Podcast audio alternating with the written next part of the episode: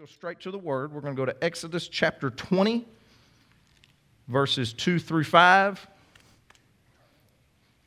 Exodus 20, 2 through 5. I'm reading from the New Living Translation today, the younger version of that Bible.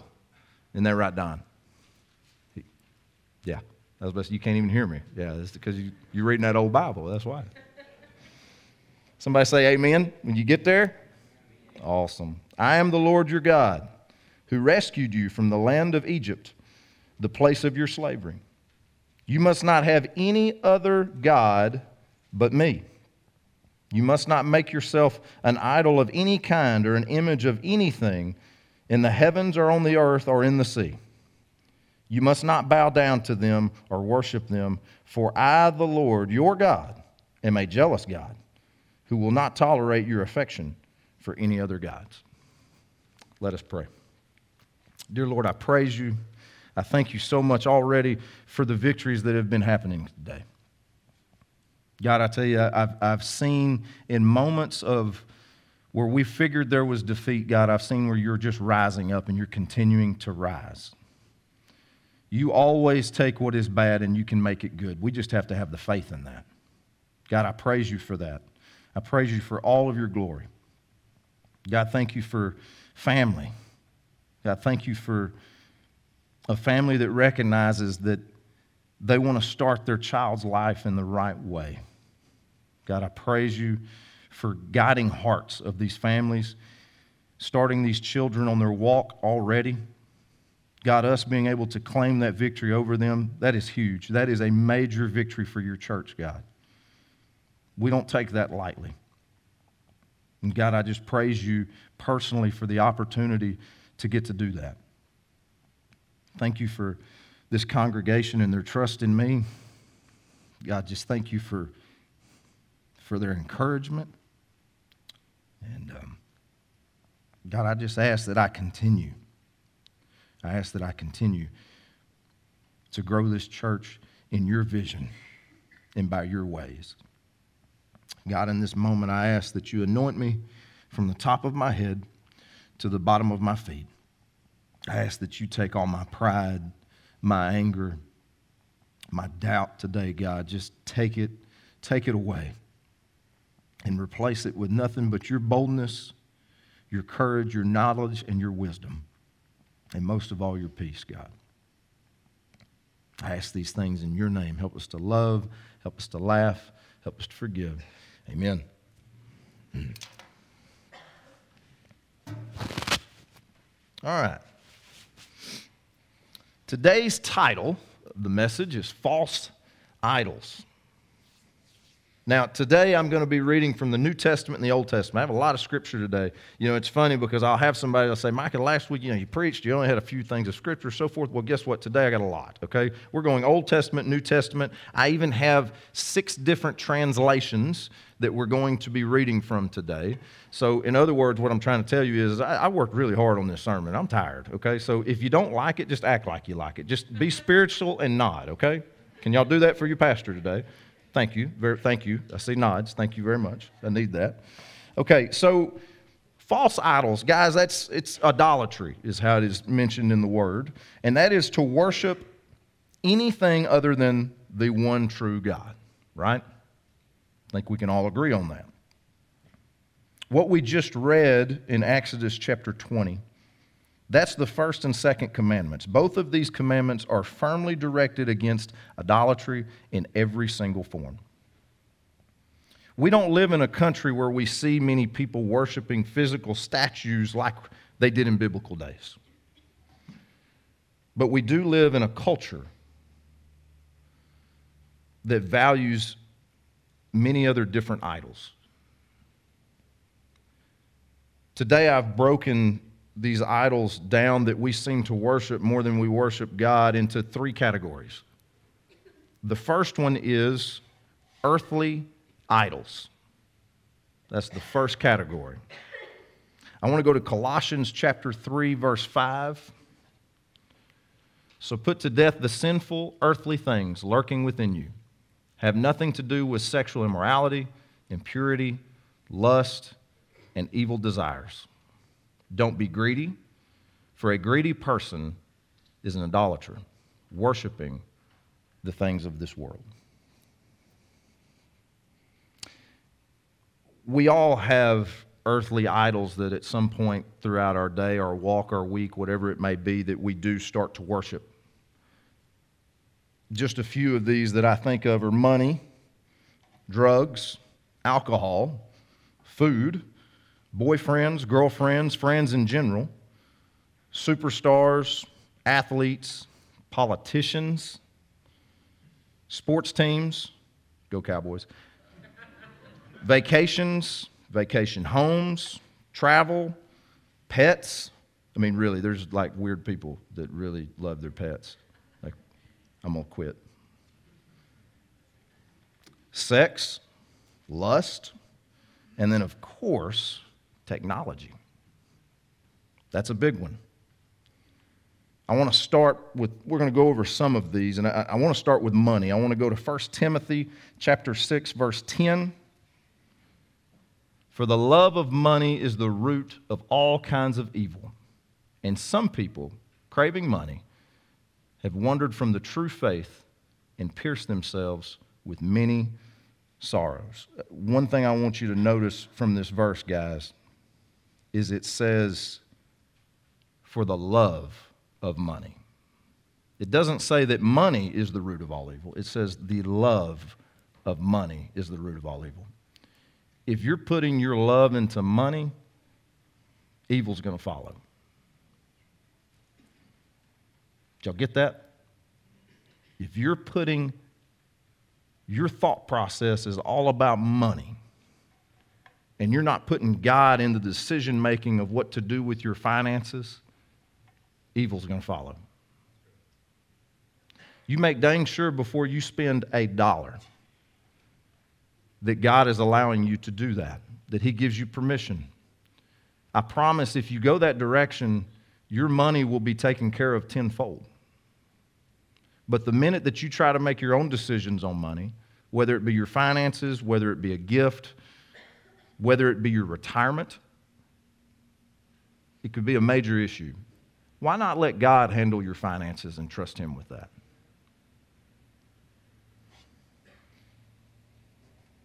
Let's go to drugs, alcohol, and food. I want to go to 1 Corinthians chapter 6, verse 12.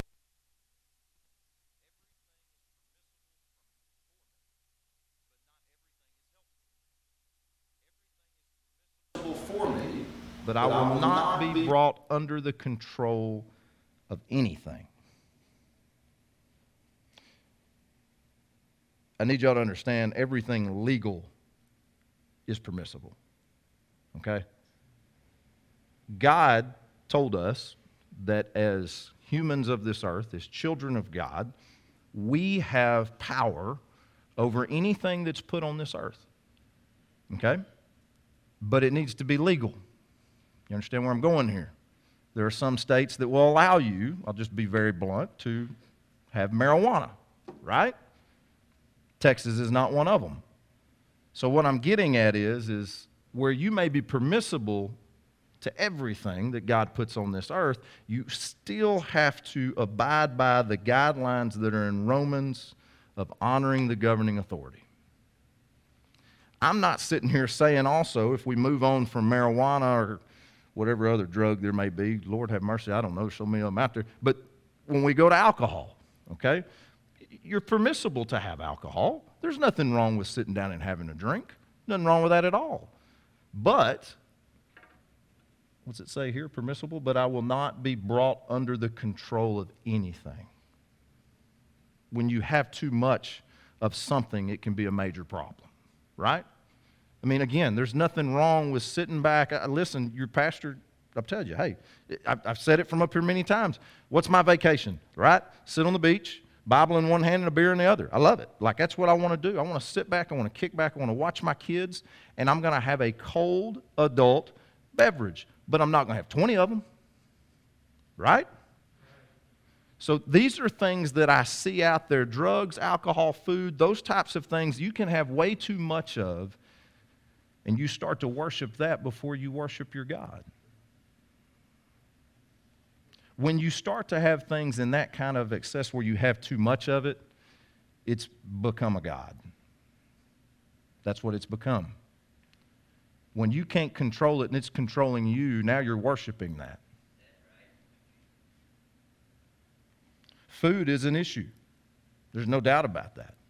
Listen, I love to eat a red meat steak more than anybody on the face of this earth, I promise you. And I love strawberry cake. I love it. I love it. But the thing is, guys, when you don't take care of your body and you have that in excess, it's just as bad as a drug. It can be just as addicting. These are some things that I know are hard to talk about, but that's this church, right? I think we've proven that. We're going to talk about the hard things. We're going to talk about real life. And Craig McDuffie's looking at me right now. He owns Ironwood. He's like, quit telling people not to eat, man. I got to make a living. He's got healthy stuff there. Y'all go eat some healthy stuff there. But, and listen again, guys, I'm not saying don't have ice cream. I'm not saying don't have a beer. I'm not saying you can't do those things. But thank you, moderation. Make sure that it's not something unhealthy, because again, when that starts to take you over, it's become a god in your life.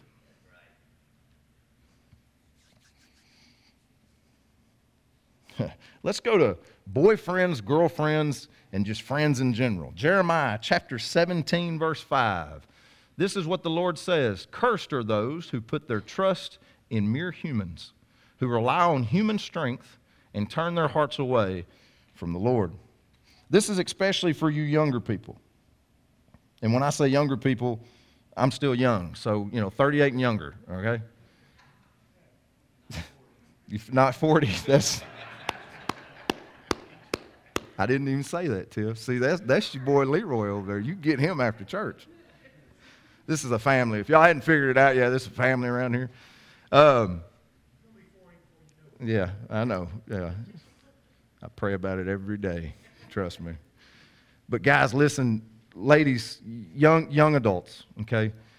Don't rely on a boyfriend or a girlfriend, and because here's the thing. Listen, boyfriends and girlfriends come and go. If you're worshiping that, it's going to be total destruction when y'all break up. And odds are you're going to break up. You're not going to meet the love of your life. Not always, but I mean, sometimes it happens. But most of the time, you're not going to meet the love of your life at a young age. You're going to go through different girlfriends, boyfriends, so forth. So don't start to get so attached that it becomes obsessive. And then that way, when they're gone again, you're so distraught. You're not going to be that upset if somebody leaves you and you weren't obsessed. Okay, I'm trying to word this correctly. Y'all forgive me. Again, just don't allow a mere human to become a god in your life. Follow me? Same thing with friends. You can get too obsessive with friends. You start to worry about what they're doing and what's going on in life. That becomes anxiety. Don't do that. Love them. Pray for them. Help them, guide them. Don't get obsessive. Then again, it becomes a god in your life. I've got a verse that I want to read for you guys. This is distinctly for girls who have boyfriends. This is Psalms 118, verse 9. This is one for my daughters. It is better to take refuge in the Lord than to trust a prince. Or in princes. Let me get my wording right there. In other words, same thing I try to tell my daughters, the only good man in your life is your father. Amen. Dang right. And all you teenage boys out there better listen to that too. Listen, I'm going to tell y'all, I try to be this nice pastor the best that I can, but I'm starting to realize that my daughter's getting older, and these boys are probably going to start showing up at some point in time, okay? Your pastor is a peacemaker. Sometimes making peace might revolve in getting in a headlock. I'm just saying, like, if you show up to my house one day and you knock on the door and I'm on the other side, again, I'm a peacemaker, but I love my daughters.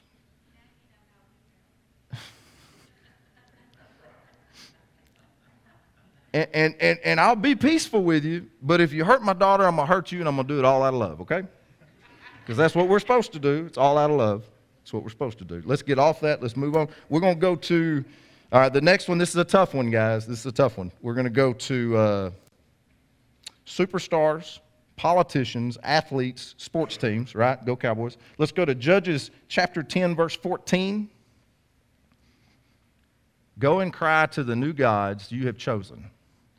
Let them save you in your hour of distress. In other words, he's mocking you. This is a great story, and I don't have enough time to go into this whole story of this verse and so forth, so that's another sermon. But when you're struggling and you've been spending all that time on Sundays watching the Cowboys get beat, unfortunately, and you haven't paid that time with God, you haven't spent that time, all that time that you've been spending Sunday from 12 o'clock all the way till 10:30 at night watching football, you didn't go to church, you didn't pray, you didn't open your Bible and so forth, and then at the end of the day something terrible happens, are you going to turn to Jerry Jones and he's going to help you in your distress? Listen, he gives me distress, okay? You have got to always turn to God. You can't turn to superstars. You can't turn to athletes. And you sure as heck cannot turn to politicians. Okay? First of all, listen, I don't even call, if there's a godly man or a godly woman that is in a position right now of authority in our country, I don't call him a politician. I call him a strong Christian warrior. That's what I call him. I'll trust in that. I'll trust in the God that's in them, but I'm not going to trust in their flesh, and I'm sure as heck not going to trust in somebody that calls themselves a politician. I'm sorry, I'm not. It's become a corrupt world. I'm going to get off that because I'm going to get off that. But that's all I want to say, guys. Don't put somebody so high on a pedestal that you look at them as a god, because they are not going to be able to help you in your distress. When you get distressed, that's when you need God. That's also when you need godly people that God puts around you. Okay? That's so important that you always have that connection, and the way you get that connection is the way you're doing it today, is come to church. You got people in this church that'll fight for you. I promise you. I can speak to this. Me and Bojo have been fighting for 3 weeks. We've been fighting for people for 3 weeks. Our elders have been fighting for 3 weeks. People in this church have been fighting for people. We have been lifting people up the best that we can. And here's the thing. It's not us in our flesh. That's not what these people that we're helping are trusting in. They're trusting in the God inside of us. And it's so important, guys, as Christian warriors, that we allow God to work through us to do that. Amen? Because what good is a church if you're not helping lift up your brothers and sisters that are distressed? This next one's really hard, guys. Sex. Any young kids in here? Got a few. Okay. This will be the PG style. We're going to go to 1 Corinthians chapter 6, verse 18. Run from sexual sin. No other sin so clearly affects the body as this one does, for sexual immorality is a sin against your own body.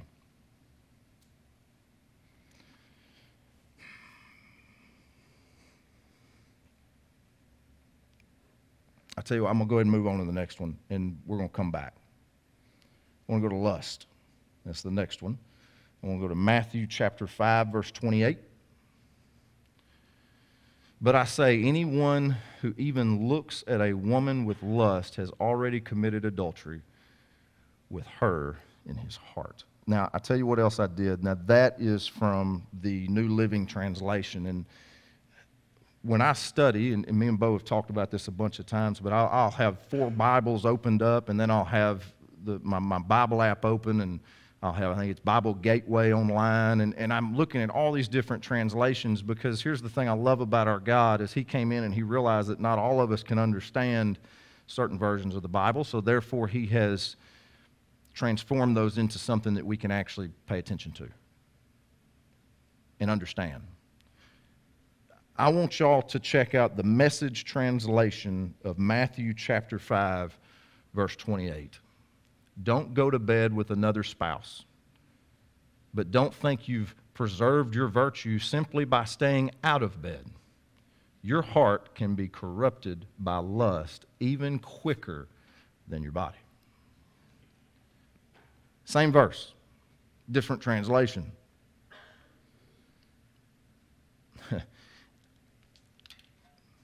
This that we're talking about right now, sex and lust.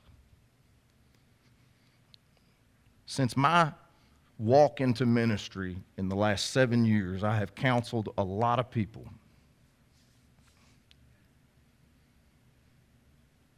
A lot of husbands and wives, couples, some teenagers.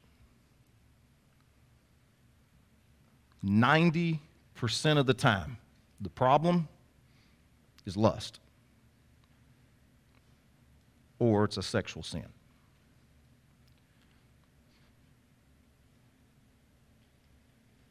This can destroy a young person. You see, our world has made it very easy to see things that our children never need to see until they reach the proper age. It's sad that you can literally let your child play on an iPad at age 7 or 8, and something may pop up that they surely are not ready to see. Parents, I need y'all to really pay attention to what your kids are getting into, starting at an early age. 90% of the time, this is the problem. It's husbands or wives, cheating. It could be pornography. That's a big one. I see that a lot. Again, our world's made it very easy to get to these things. Do not form to the ways of the world. Always look towards God. I need y'all to understand something. You know, I have guys that'll come to me and they'll ask me all the time. They're like, Micah, don't you struggle with this? Don't you struggle with lust and with sexual sin? And you're a dude. Don't you? Listen, yeah, I'm a man, and I'm gonna be brutally honest with y'all. I love sex with the same woman, with my wife. I have no problem saying that. This is a real place, guys. This is a real world, right? This is a real church. We're going to talk about real things. I do it the way that God intended it to be done. And yeah, I enjoy it just like every other man does. But again, I do it in the ways of God. And let me tell you something. I can promise you something. By doing it in the ways of God, I enjoy it more than they do. Because it's love. It's a connection that God put together. It's not something that you look at on your phone or on a computer or on an iPad. It's not that. That's not love. There's no heart there. There's also no heart or any love when it comes to another person that's trying to enter that marriage covenant that we talked about last week. There's no love there. That's straight up lust. This has become such an issue in our world, and I'm telling you right now, especially fathers, if you don't stop that problem today, it's going to get passed down from generation to generation. I promise you that. You better stop it now. You better take this serious, okay? And I'll tell you another thing. I don't know how in the world any man would want to have relationships with other women. Good Lord, the one I got is enough.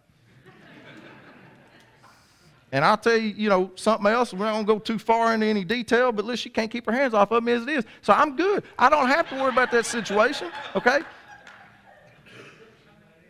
Yes, she's not in here. You dang right she ain't in here.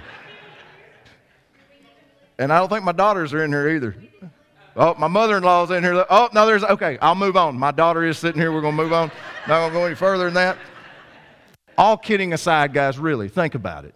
If it's done the proper way, and I know I'm honing on this, but guys, you got to understand, I'm telling you, 90% of the counseling that I do, this is the problem. Do it with love. Do it with compassion. Do it with the passion that God gave you between you and your spouse. Understood? When you get outside of that, nothing but corruption is going to follow, and then you'll start worshiping lust. You'll start worshiping that person that's coming in to that marriage covenant and interrupting it. Next thing you know, God's not even around. You have forgotten all about God. You won't even speak to him, because you want me to tell you why? Because you know you did wrong. You're past that. You're defeated. Lust and sex is a problem, guys. It's a major problem. Again, men and women too. Parents, get it right. Amen? We're going to move on because my wife and children are going to kill me.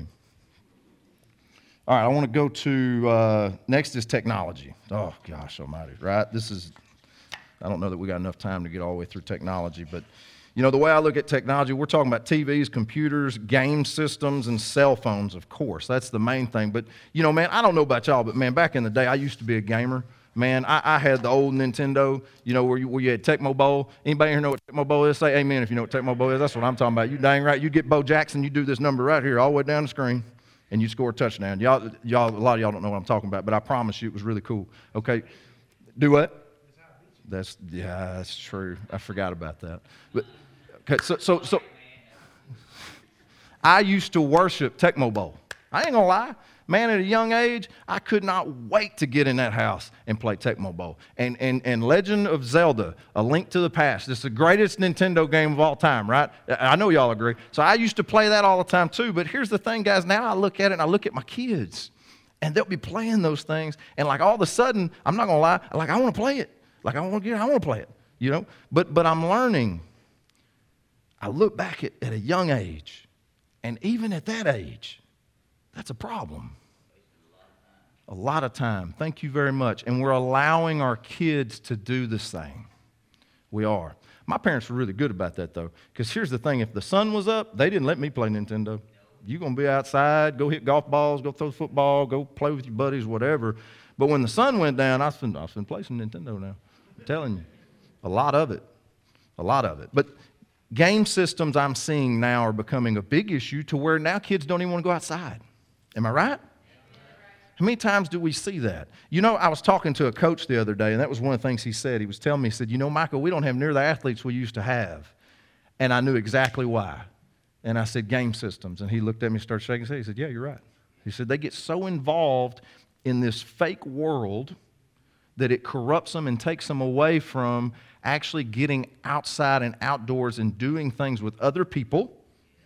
Okay? So we're not socially getting connected there because we're worshiping, was it Fortnite? Is that what it's called? Fortnite? Something like that. Anyway, was it Fortnite? Did I get that right? Okay. Those things, again, hey, I'm not saying you can't play them, okay? But in moderation. Definitely in moderation. We got kids that are worshiping a game system. Shame on us. Computers can definitely take you over. I mean, we rely on them at work. We rely on them here. I mean, we rely on them everywhere, right? Now, here's the great thing about computers and about technology. God has given us that to increase our knowledge, increase our wisdom, and give us the power, like we use it here, to reach more people, okay? So it can be a great thing. It can be a great tool if used properly. The problem, again, is, excuse me, I love this new thing, man. I put my drink down there. I don't have to walk over here anymore, like I got it right there. Thank you, Dustin Martin. Appreciate you, man. So it can be a great tool. And it's something that we definitely need to capitalize on each and every day. I don't shy away from technology. I love technology, again, because it makes our life a little easier, right? But here's the thing, guys. Don't rely on it 24/7. You know, I always say this when I talk about, you know, we'll pull up a Bible verse, and I'll say, get your Bible out or your phone, whatever. Guys, I'm going to be honest with you. Okay, I'm not calling anybody out, but if you don't bring your Bible to church, bring your Bible to church, okay? Bring this word with you, and I'm going to tell you why. If you're carrying your sword, your weapon with you everywhere you go, you've got it, right? You can pull it out at any time, and you can take down defeat. You can take down Satan. You can take down evil, right? You can read this and it can implant what you need inside of your heart to take on any situation in the world. Agreed? And you say, but Mike, I got it on my cell phone. What if it dies? What if you lose it? Have your word. I take my Bible, and I know you say, well, you're a pastor. I did it before I was a pastor. And you can ask all of the people that have been in my office. If you walk in my office, there's at least one Bible in my office at all times. There's at least one Bible in my car 95% of the time. I'm not going to say 100% because I've left the house before without it. But I turned around and went back and got it. I'm not saying that you got to put it in your back pocket and go to work with it. But I am saying this, that if you have a problem, you better be able to go get to it within about a minute. Understood? Take your Bible with you. It's very important. That cell phone should be your backup. That's what it should be. You're talking about cell phones. This is what I love. You know, we've all been there. When you lose your cell phone, you're freaking out like you got to get somewhere. You got to have a cell phone, right? Like, come on. I know I'm not the only one in here. I have to have my cell phone to get me through the day. It's got all my notes in it. It's got all my alarms set, okay? Right? Anybody else on the same page as me? I need some head nodding or something. I'm not moving on to, okay, thank you. So here's my question. If you freak out about trying to find your cell phone, the next time you're doing that, I want you to think about, where's my Bible? Do you freak out about losing your Bible as much as you freak out about losing your cell phone? I'm going to tell you what, I'd lose sleep at night if I didn't know where my Bible was. I'm not going to lie to y'all. I would. It'd drive me insane. We care so much more about our cell phone than what we do our own Bibles. I'm not going to lie. I'm guilty too. I'm preaching to me, guys.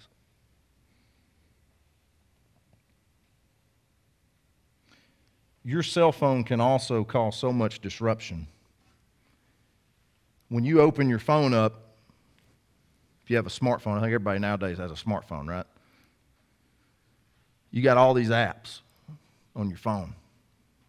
You can take mine right now. There's 3 pages of apps on there. Bojo got on to me last night. He says, because you're unorganized, you got to group them together. I didn't know you could group them together. I didn't know you could do that. Like, you're going to teach me how to do that. So, I promise you,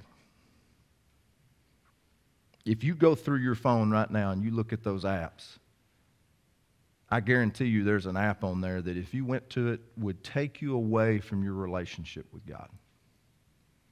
You would start to look at things that would take your thought process away from God. I can prove it to you with my phone. I can pull up my phone right now, and my favorite app on my phone is Ultimate Golf. I love it. So much fun. Don't look at me like I'm a nerd. It's a lot of fun. I really enjoy it. It's cool, yeah. Ultimate Golf. Here's the thing. I have to check myself, though. There's a lot of times that I'll pull my phone up, and I'll be playing Ultimate Golf, man, and I'm killing it, too. Like a birdie here, eagle here. You know, I'm killing it. And the next thing I know, one of my kids walk in, which is my number one ministry, right? And they ask me a question. I don't even hear them ask me because I'm worried about a stupid golf game on my phone. You see, that just took me away from my relationship with God because my relationship with God all comes down to what He gives me and how I take care of it. And our number one ministry, again, is our family. And if I'm not taking care of that properly, therefore my relationship with God is starting to spread a little bit. I don't like that. I ask you to go through your phone. Those apps that take you away from God, if it's one that truly takes you so far away from God, delete it. God didn't tell you to put that app on your phone. That's your decision. And I'm sure some of you may have a lot worse on there than a golf game. Whatever it is, guys, if it's taking you away from your relationship with God, delete it. And that's something else. I just said God didn't tell you to put that app on your phone. I'm going to ask you another question. How many of you have prayed about an app that you did put on your phone? I know y'all are looking at me like, that's crazy, Micah. Why in the world would I pray about an app before I put it on there? I'm going to tell you exactly why. Because there are things that might pop up on that app that's out of your control, but it's not out of God's control. If there's something that's going to take you away from your relationship with God, if you pray about it beforehand, you don't think he'll protect you from that. And here's what I'm going to give you an example. I have the ESPN app. I can pull up the ESPN app right now, and there may be an ad that pops up on there for Sports Illustrated swimsuit models, right? Yeah. Lust will creep in just like that. You need to pray about protection not only over your home, your children, and everything that you're associated with. You have that phone on you 24/7. You better be praying over your phone. I'm dead serious about this. There's so much corruption that can happen with this little tool right here. This could cause so many problems because literally it's in your back pocket at all times. It's sitting next to you in your bed at all times. It's around you at all times. You make dang sure it's charged up all the time. You sure as heck don't want it to die because you got to have your cell phone, right? You better be praying over that cell phone. God, I claim protection over my relationship with you through this technology. And not only do I claim that protection, but I claim that I will be able to touch people's lives today through this technology. If you pray that and you claim that over this little thing, do you know what could happen? You have it all the time. All the time. Why not let God use it? Let's go to Romans chapter 12, verse 2. Oh, Dustin. Oh, never mind. I thought it was dead, man. I really did. I thought it was. That just means you're listening, right? That's what I'm talking about. You know, but here, I just bragged on you, man. Like I love you, man. It's the first mistake. Never happens. We're all allowed one mistake a year here at the church, okay? I haven't had mine yet. Romans chapter 12, verse 2, do not be conformed to this world, but let God transform you into a new person by changing the way you think. Then you will learn to know God's will for you, which is good and pleasing and perfect. Okay, so if you are concentrating on the way that the world is conforming and so forth, and you're into all this technology, and that's all that you're thinking of. But the thing is, guys, that I'm telling you, it's going to draw you further away from God. Be very careful with technology. And make dang sure you're being careful about your children with technology. Amen? I'm going to move past that. Okay, we're going to go to category number 2. There's 3 categories. I promise you 2 and 3 will not take near as long. This one is you and yourself. That is something that people worship. We just went over all the earthly idols that people worship over God. The next one is you. You. There's a lot of people that are so high on themselves that they start to worship what they're about instead of what God's actually made them. We as humans seem to always seek fame and power. It could be a leadership position at the church, in the community, or a promotion at work. We want to be recognized.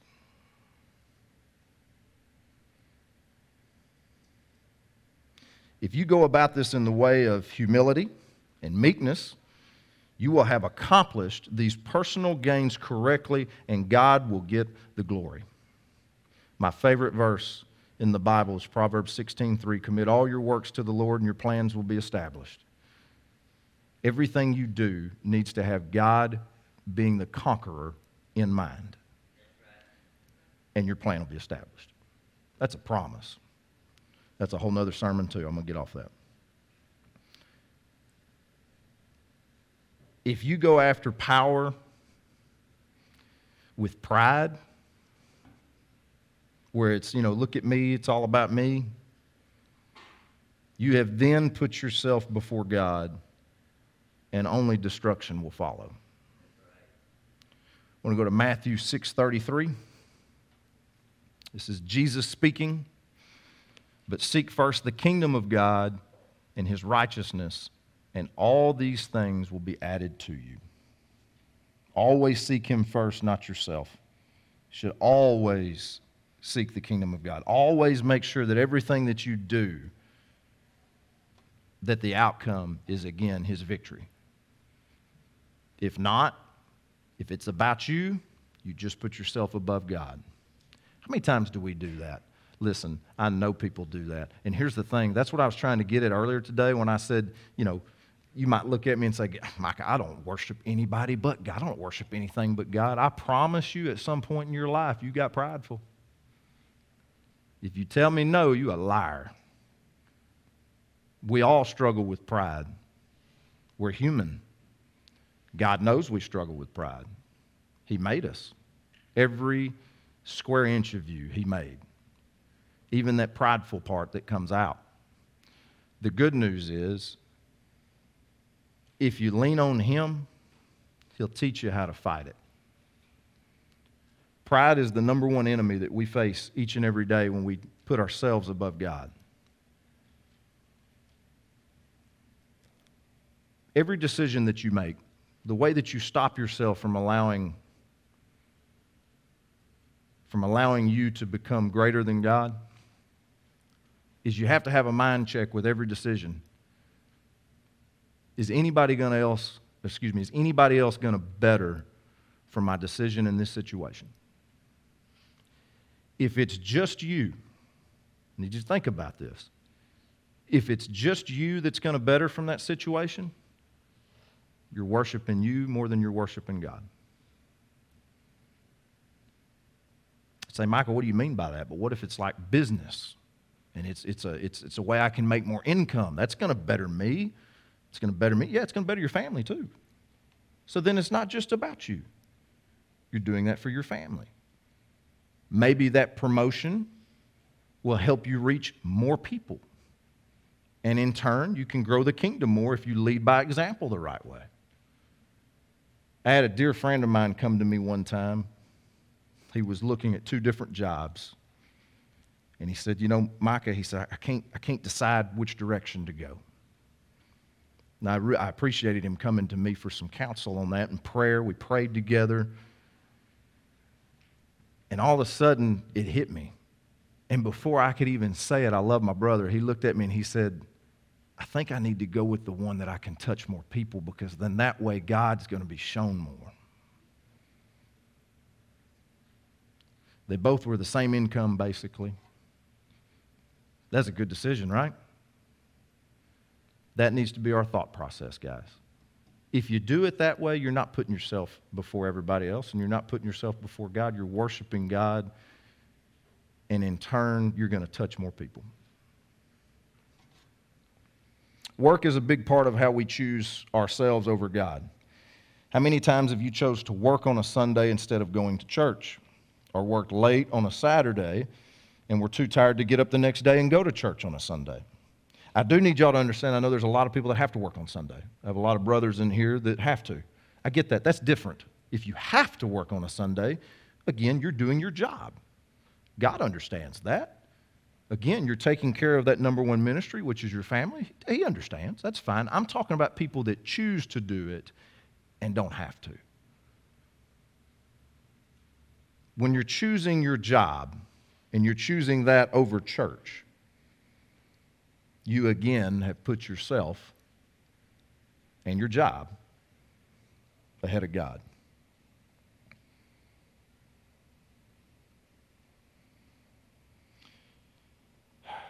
Do not put all of your heart into work. You've got to leave some of your heart for when you get home, and you need to leave some of your heart for God as well. When you do put too much of your heart into work, what happens is then it becomes your treasure.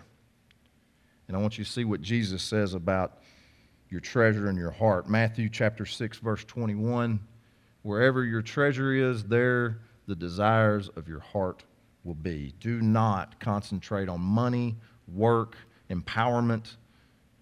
Don't concentrate on that too much. Your treasure is what God's given you as gifts. That's where it needs to be. Last category, number 3. This one is the toughest one for me to discuss. Guys, I promise I'm getting done here. Number three is family. Number three is the hardest thing for any Christian to put down and follow God.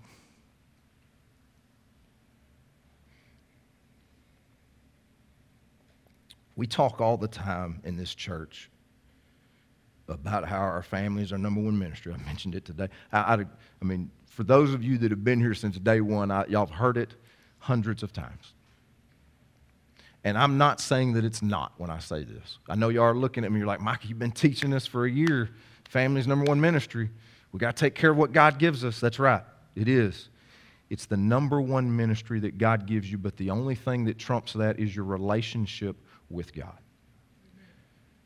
That personal relationship with God, there's nothing more important on your walk in life, guys, and that's so hard for me to say and for me to do, because there's nothing I love more than my daughters, my wife, and my family. Let's go to Luke chapter 14, verse 26.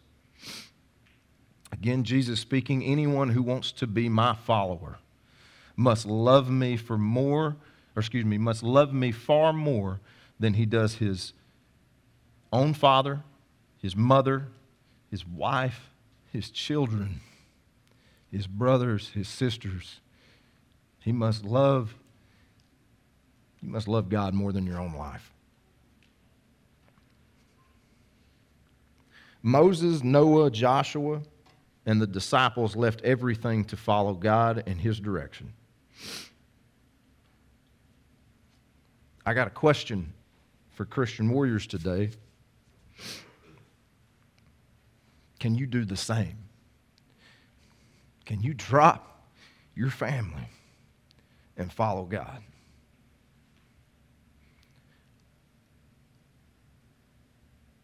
I'm not going to sit up here and lie to you guys. That's hard for me to comprehend. I would like to say that if that moment ever presented itself, that I could be like these warriors that I just talked about. I'm not going to lie to y'all. I hope and pray that I don't have to worry about that. But could you?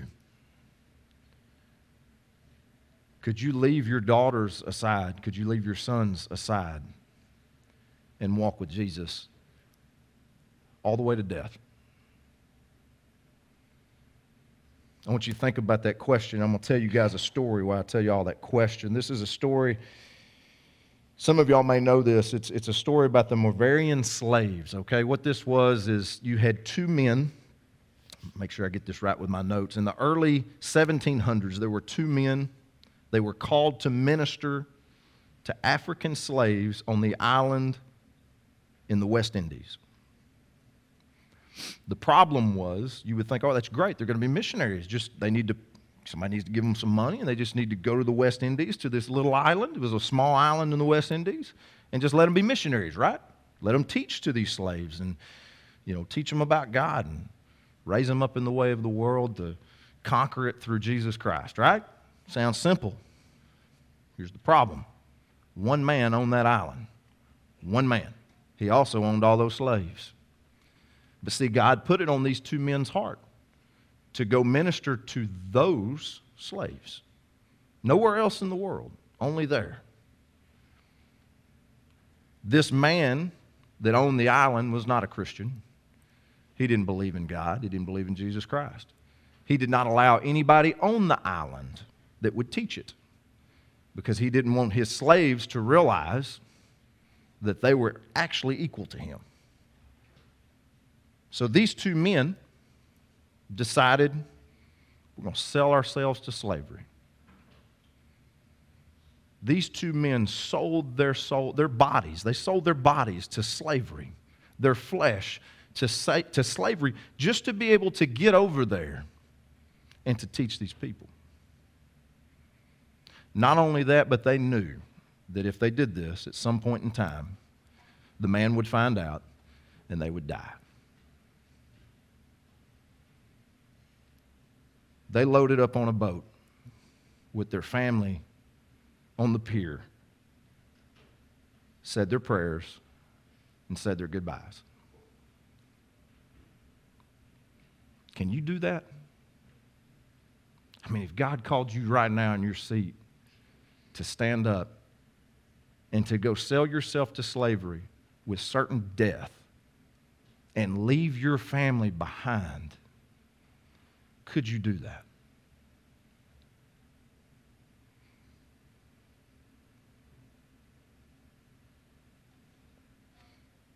I want you to write this down, guys. Grab a pen and paper. I want you to hang on again to that thought real quick, guys.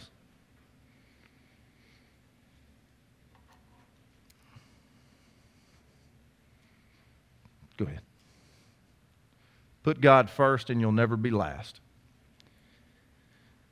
If God is always your decision maker, if everything that you think of is how can I build the kingdom and how can I put God ahead of everything else and how is it only that I worship God and not myself and not technology and not lust and alcohol and drugs, if I do that, you'll be first and you'll never be last.